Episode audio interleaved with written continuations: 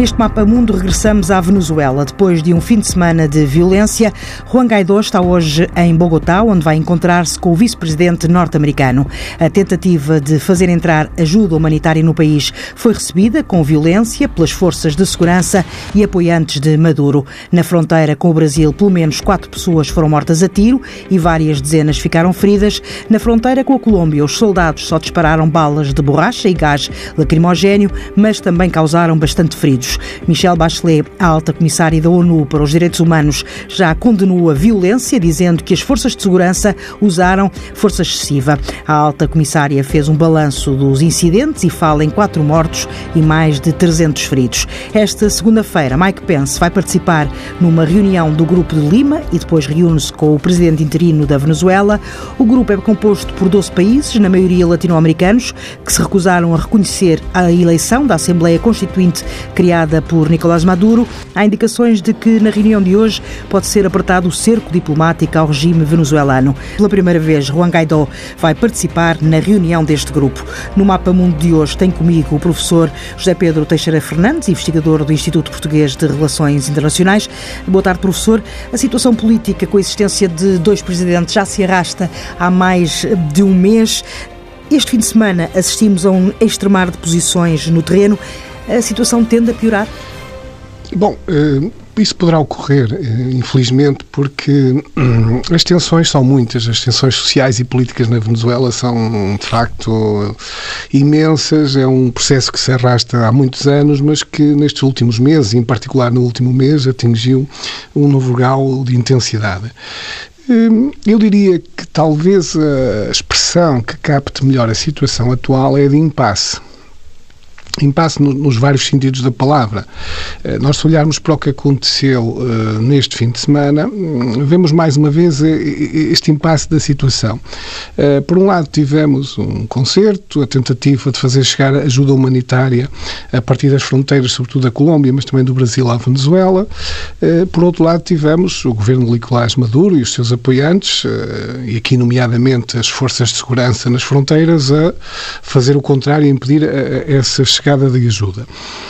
O resultado final de tudo isto, como nós vimos, é se, por um lado, eh, Nicolás Maduro pode aqui argumentar um certo sucesso da sua ótica evidente eh, de não ter permitido, no fundamental, que essa ajuda passasse, os caminhões eh, não passaram, até terá sido incendiado, como vimos, ligado depois ou apoiantes de Nicolás Maduro ou das forças de segurança, isto às vezes é difícil perceber quem faz o quê, terá passado residualmente alguma ajuda na fronteira, mas não no movimento organizado de caminhões como se previa. Ao mesmo tempo, também, toda esta repressão na fronteira, a violência, os mortos, eh, as deserções também eh, de alguns soldados, apesar de tudo, algumas dezenas, tudo isto mostra um crescente também desgaste de, do Nicolás Maduro, da sua base de apoio. Agora, ela não está num ponto, e daí o impasse, quer dizer, não está num ponto, pelos dados que nós temos, que nada indica que vai cair nos dias, semanas, meses imediatos, Uh, ao mesmo tempo, Nicolás Maduro também não tem uma capacidade efetiva de governar e de que seja aceito generalizadamente como um governante legítimo pela população da Venezuela. Portanto, estamos aqui num braço de ferro que se acentuou. E, e que pode, no pior cenário, obviamente, entrar em patamares ainda de maior intensidade política e de violência. O professor falou do desgaste do, dos apoiantes de, de, Maduro. Não há também o risco de o entusiasmo popular em torno de Guaidó se esmorecer se hum, as pessoas não começarem a ver resultados? Ah, ah, e esse é outro dado relevante desta análise, porque uh, a sensação que fica é que Nicolás, um, os críticos e os opositores ao regime de Nicolás Maduro apostaram muito forte, nomeadamente Juan Guaidó, uh, neste teria sido neste fim de semana uma passagem de ajuda humanitária para a Venezuela. Apostaram muito forte e percebe-se aqui, obviamente, está aqui uma questão de ajuda humanitária, mas há obviamente uma questão política também à volta disto. Uh, dos países que fazem essa ajuda, no fundo mostraria também uh, as debilidades do próprio governo venezuelano, as divisões das suas forças de segurança, o apoio internacional à população e obviamente Nicolás Maduro teria a perder nesta ótica muito com isso. e sobretudo se manter no poder e alimentar todo o discurso que ele faz. O risco aqui é que se, para a oposição terá havido talvez aqui um meio sucesso, mas este meio sucesso não é ao ponto de eh, podemos dizer que cria uma dinâmica imparável de levar ao fim do regime Nicolás Maduro e aí começa de facto uma situação. Eh, é preciso aqui manter, do ponto de vista da oposição, é preciso mantê-la mobilizada, o mais possível coesa eh, e o mais possível também numa lógica que dê esperança à sua base de apoio, que será uma questão de tempo, em princípio não muito tempo, na, na lógica do desespero das populações que veem eh, a sua vida uh, realmente completamente desorganizada e passam privações mesmo duras, muito duras em alguns casos, é que lhe dê essa esperança. É que a questão, no fundo, mais crítica é esta. Uh, nós já estamos com a Venezuela num processo de sanções internacionais uh, económicas, políticas muito fortes, não existindo agora muito mais para fazer uh, desse ponto de vista uh, e o que é que se pode fazer agora ainda mais do ponto de vista de manter uma pressão económica e política e manter também a base, uh, digamos, da oposição mobilizada e crente que conseguirá dessa forma ou voluntariamente Nicolás Maduro entrar no tal processo de convocação das eleições presidenciais de uma maneira democrática, participativa e justa internacionalmente ou abrindo caminho a uma transformação eh, para alguém o possa fazer, eh, Juan Guaidó seria neste momento eh, o candidato a fazer isso. Mas pensa que há condições para realizar essas eleições livres e justas nesta no altura? No momento atual eu penso que não há nenhumas. Não há nenhumas porque o poder de facto hum, parece-me óbvio que continua a estar fundamentalmente nas mãos de Nicolás Maduro e dos seus apoiantes que não têm qualquer vontade de fazer esse tipo de eleições. Eles consideram-se governantes legítimos e dizem que a oposição é que não é legítima e faz um, todo o discurso de descredibilização da oposição uh, do ponto de vista de lhe dar qualquer legitimidade democrática. Portanto, hum, condições de facto não há. Como é que se rompe uh, agora este círculo?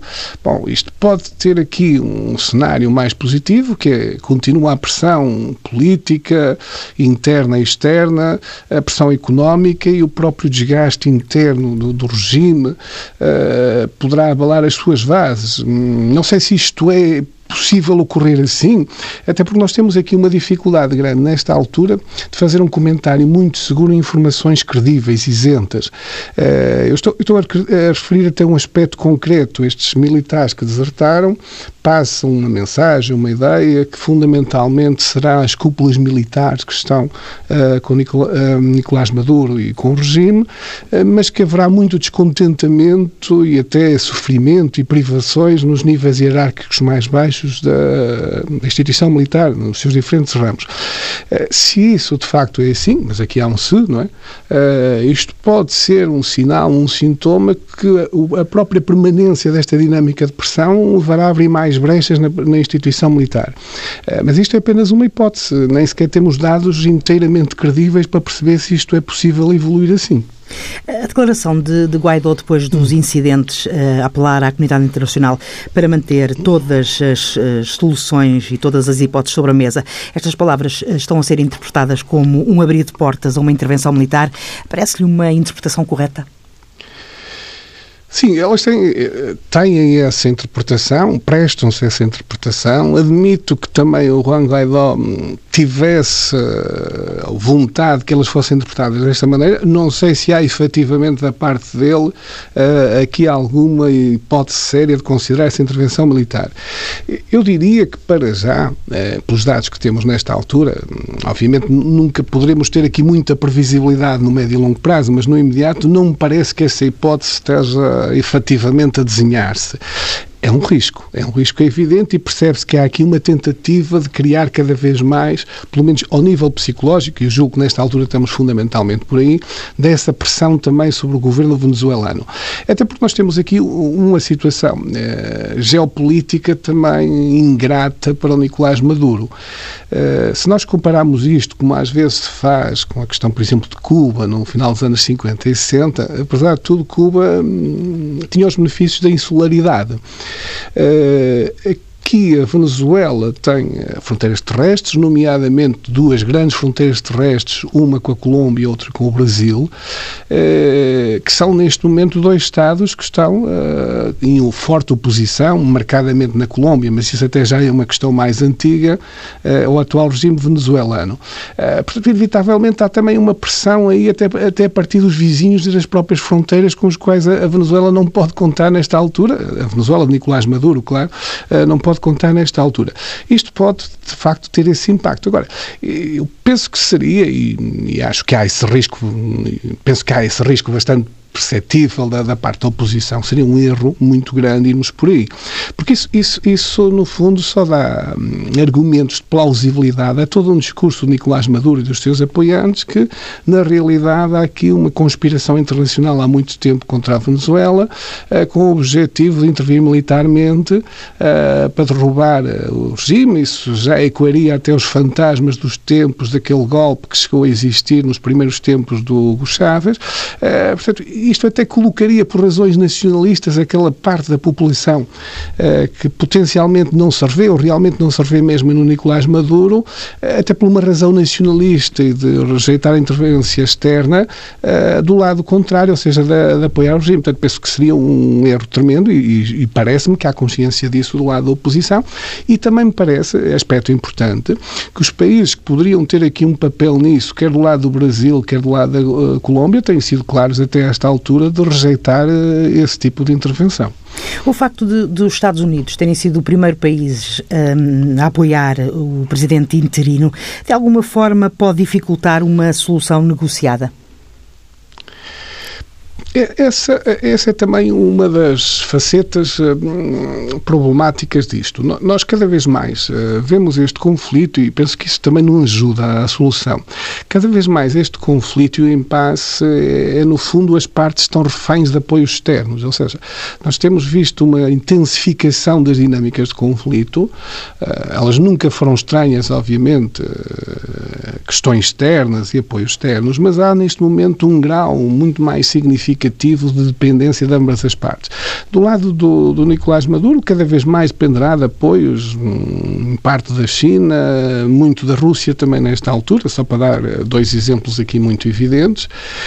A oposição da Venezuela, e nomeadamente o caso do hum, Juan Guaidó, eh, está talvez também a começar a entrar aqui num problema, uh, que é colocar-se excessivamente na dependência de um apoio externo dos Estados Unidos e de uma linha de orientação uh, da administração Trump, ou daqueles pelo menos que são próximos neste momento da administração Trump, que também não beneficiará uh, a credibilização de um processo de transição democrática no sentido em que dá algum argumento e alguma, pelo menos, receio fundado a que, coberto dessa transformação eh, na Venezuela ressurjam aqueles setores mais, eh, podíamos considerar, ligados ao antigo regime oligárquicos que controlavam a Venezuela eh, antes da chegada do Hugo Chávez ao poder, que também não seriam solução para uma situação dramática como tem a Venezuela nesta altura.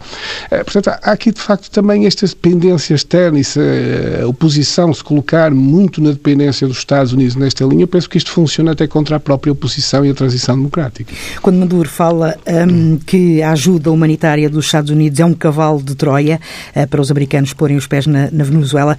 Um, essas declarações têm algum fundamento? Bom, isto faz parte naturalmente de toda esta linguagem uh, que nós vemos nesta altura, muitas vezes agressiva, excessiva, onde, onde se pode uh, entender que há aqui algum uh, argumento da parte de Nicolás Maduro, é que não estamos a falar de uma questão puramente humanitária. Aliás, como ocorre, infelizmente, na maior parte dos conflitos internacionais com estas características, há uma dimensão humanitária, sem qualquer dúvida, mas naturalmente que esta dimensão humanitária neste momento está no meio de um enorme processo de politização e internacionalização do conflito, onde atores externos também jogam aqui uh, apoios e, digamos, possibilidades de provocar alterações na dinâmica da Venezuela. Neste sentido, pode-se perceber as reservas, as críticas da ajuda humanitária tal como estava a ser desenhada, pelo menos, parte dos Estados Unidos e do lado da Colômbia. Agora, isso não justifica que a saída para isso seja a violência nas fronteiras e tudo aquilo que vimos. Mas pode-se compreender naturalmente reservas da parte do Nicolás Maduro a este tipo de ajuda humanitária feita exatamente desta maneira. O Grupo de Lima vai reunir-se esta tarde. É a primeira vez que Guaidó vai participar nesta, nesta reunião. Vai também estar o, o vice-presidente norte-americano. O que é que podemos esperar desta reunião? Bom, esta é mais uma reunião ao nível político, como tem existido muitas. Eh, no fundo, o Grupo de Lima, eh, já desde 2017, meados de 2017, tem tomado aqui um conjunto de posições e tem estado dentro dos países das Américas numa primeira linha de tentar encontrar aqui uma saída para a questão da Venezuela, numa transição democrática, a procurar aqui também mostrando preocupações sobre as questões humanitárias e algum tipo de ajuda. Mas uh, o que se pode depois fazer a partir daí em concreto é difícil, como há bocado nós, nós falávamos. Primeiro, não, os entendimentos depois ao detalhe destes países também não são necessariamente todos iguais. Eh, há diferentes graus de entendimento e também diferentes graus de exposição e de sensibilidade para este conflito. Eh, obviamente que os países que têm até uma fronteira direta com a Venezuela, o caso da Colômbia e o caso do Brasil, têm um grau de exposição que eventualmente não têm outros países eh, que estão noutras partes mais distantes das Américas. Hum, mas, claro, hum, o que aqui penso que poderá sair eventualmente, é uma, um reforçar de uma linha de pressão política, eventualmente económica também, e eventualmente algum delinear de uma outra estratégia de apoio humanitário, não sei exatamente qual possa ser. Eh, de resto, as discussões que há bocado tínhamos eh, de uma hipotética intervenção militar, eh, penso que neste momento têm apoios muito minoritários e acho que oficialmente nenhum país, apesar de por vezes sentimos essa retórica, uh, nenhum país a apoia nesta altura, portanto penso que não, não, não estamos nesse, nesse tipo de discussão uh, nesta altura. Uh, espero que em nenhum momento mais à frente da, da, crise da Venezuela. Também admito que não possam sair daqui grandes resultados práticos, pelo menos no imediato. Professor, chegou a hora de nos dizer qual é o livro que nos recomenda hoje. Eu tinha aqui uma proposta de uma leitura eh, com uma relação indireta com a Venezuela, por causa da questão do petróleo e dos seus recursos. Eh, é mais um livro que ainda não temos, eh, que eu tenha conhecimento, traduzido em língua portuguesa, mas seria talvez uma leitura também interessante se pudesse existir. O livro existe, publicado no mercado norte-americano, é Green and Black, de Gary Cernovitz. Ele tem como subtítulo A Revolução do Petróleo e Gás de Xisto, a técnica de fraturamento hidráulico e o futuro da energia É uma publicação da St. Martin's Press eh, em 2016 no mercado norte-americano e é interessante porque eh, nos dá aqui uma panorâmica de uma transformação que hoje ainda é mais visível eh, do que já era na altura da publicação do livro, eh, do impacto das novas técnicas de perfuração e de extração de petróleo têm tido eh, neste recurso eh, e esta é uma matéria-prima, uma commodity, se quisermos usar a expressão em inglês, que tem um impacto enorme, não só na, energia de uma maneira óbvia na economia, mas também geopolítico. E temos assistido a enormes transformações, nomeadamente no caso dos Estados Unidos, uh, com impacto na OPEP e em todo este também uh, questão do petróleo e até levando à questão dos recursos, obviamente, que a Venezuela também e muitos uh, a nível de petróleo. Um livro sobre o futuro da energia e o petróleo é a sugestão que nos deixa o professor José Pedro Teixeira Fernandes. Chegamos assim ao fim de mais um Mapa Mundo. Até para a semana. O Mapa Mundo é uma parceria da TSF com o Instituto Português de Relações Internacionais.